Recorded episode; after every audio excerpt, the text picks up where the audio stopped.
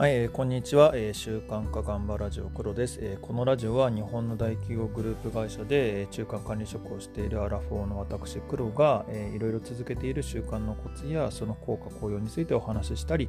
えー、ビジネスにおいて心がけていること、まあそういうことも習慣なんですね、を、えーと、お話しすることで何かしら皆様のお役に立てたらいいなということを目指して配信しております。はい、えーと、今日はですね、3月14日日曜日でございます。えーと、本日は仕事お休みでして、まあ家にいます。まあ、子供がサッカーに行ったりしているということもあって、まあ、その隙に配信させていただこうと思います。はい。というところで今日は、えー、習慣化を継続する理由ということで、まあ、あの多くの習慣を70日近く、えー、結構今継続してるんですけども、まあ、その理由や効果についてお話しさせていただきます。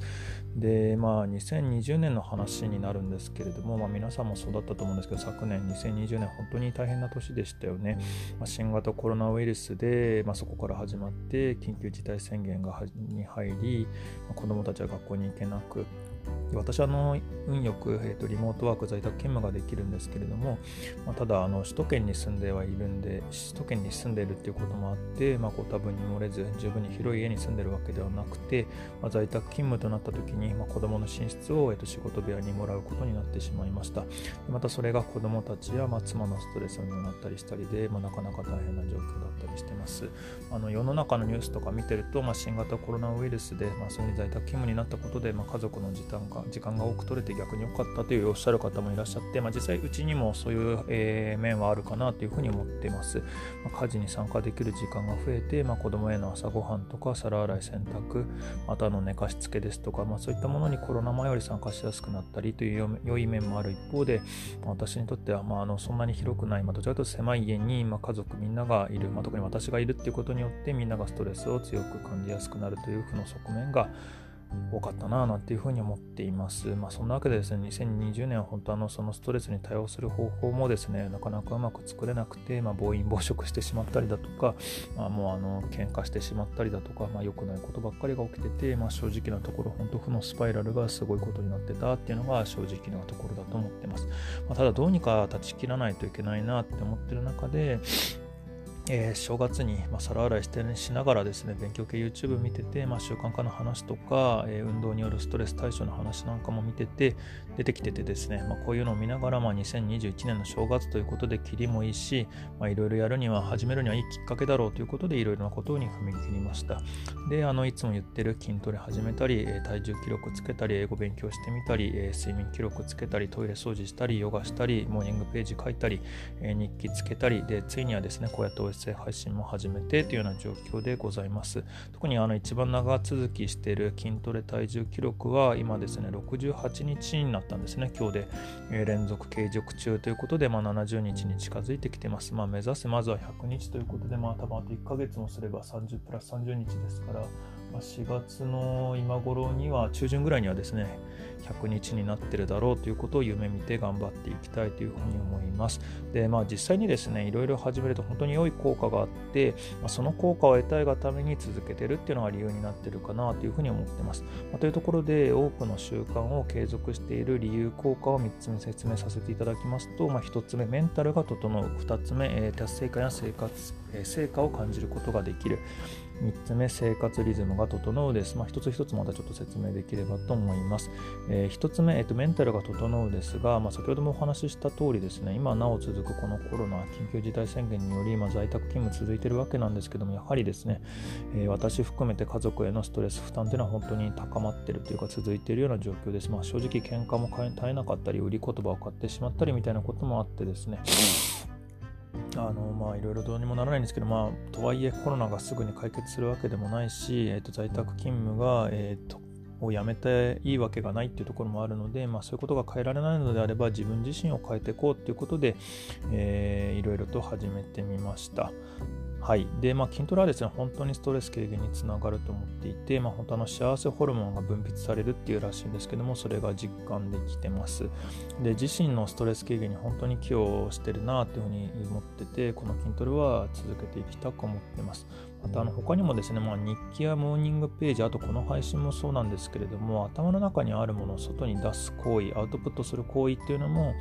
非常にメンタル安定につながっているなというふうに思ってます。頭の中でもやもややいろいろ考えたりとか悩んだりしているとやっぱり悪い方悪い方に考えてしまうんですけれども、まあ、手で書いたりタイピングしたりこうやってお話しすることで頭の中のものをですね外に出せているようにも思います。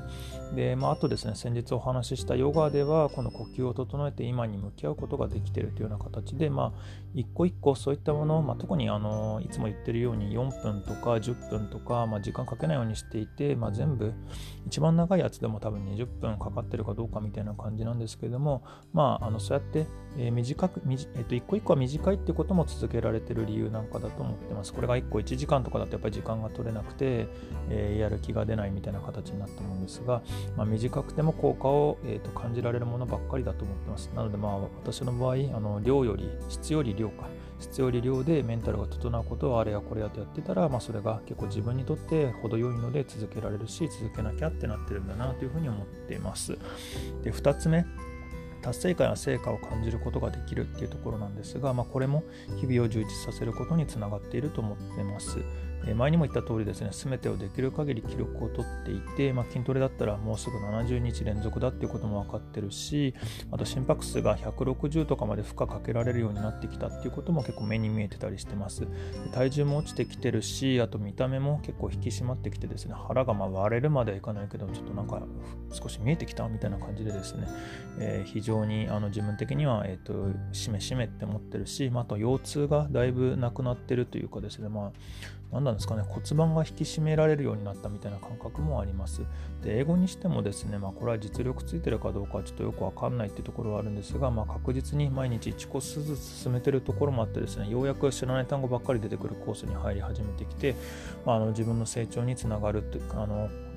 段階に来てるんだろうななんて思っていたりしています。配信についてもですね、地味ではありますが、いいねや配信聞いてもらえる数っていうのが着実に積み重なっていて、とても励みになります。本当に聞いていただいてありがとうございます。まあ、こういったことで、まあ、小さくとも達成感を感じられてるっていうのがやはり幸福度を高めることにつながっているように思います。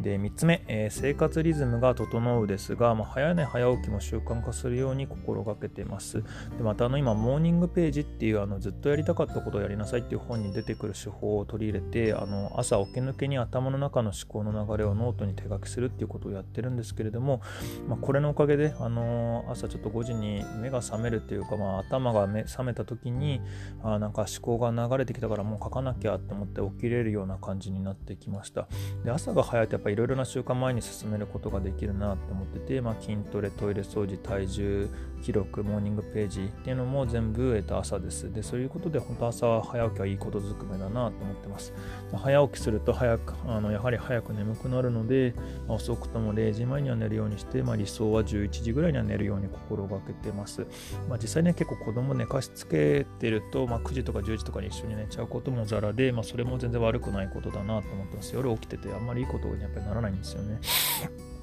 で、まあ、やりたい習慣を一つ一つしっかり、あのー潰してというか、えー、と達成していってであの朝9時半になったらよしじゃあ仕事今日も始めるぞっていうようなリズムになってたり、まあ、あとよしあの今日夜やらなきゃいけないヨガもやってよし寝ようみたいな感じでリズムが整っている感じがします、まあ、これも、えー、と1つ目につながりますがでメンタル安定にもつながってると思ってます。でおかげでですね実際の家族に対して、まあ、子供がご飯食べないとかっていうこともあってイラってしてしまうことはやっぱりあるんですけれども、まあ、昔だったらあのそこで怒鳴ったりだとかあの怒ったりとかしてたんですけれども、まあ、そういうことも結構減ってきたなって思ってますし、まあ、あと売り言葉もあの買わないでスルーできる自分が出てくるように思っています。去年に比べると本当に大きな進歩だなって思っています。はい、まあ、というところですね、本日は習慣化を継続継続できている3つの理由とその効果についてお話しさせていただきました。えー、何か参考になって習慣化を一緒に増やしたり、えー、継続できると良いなというふうに思っています、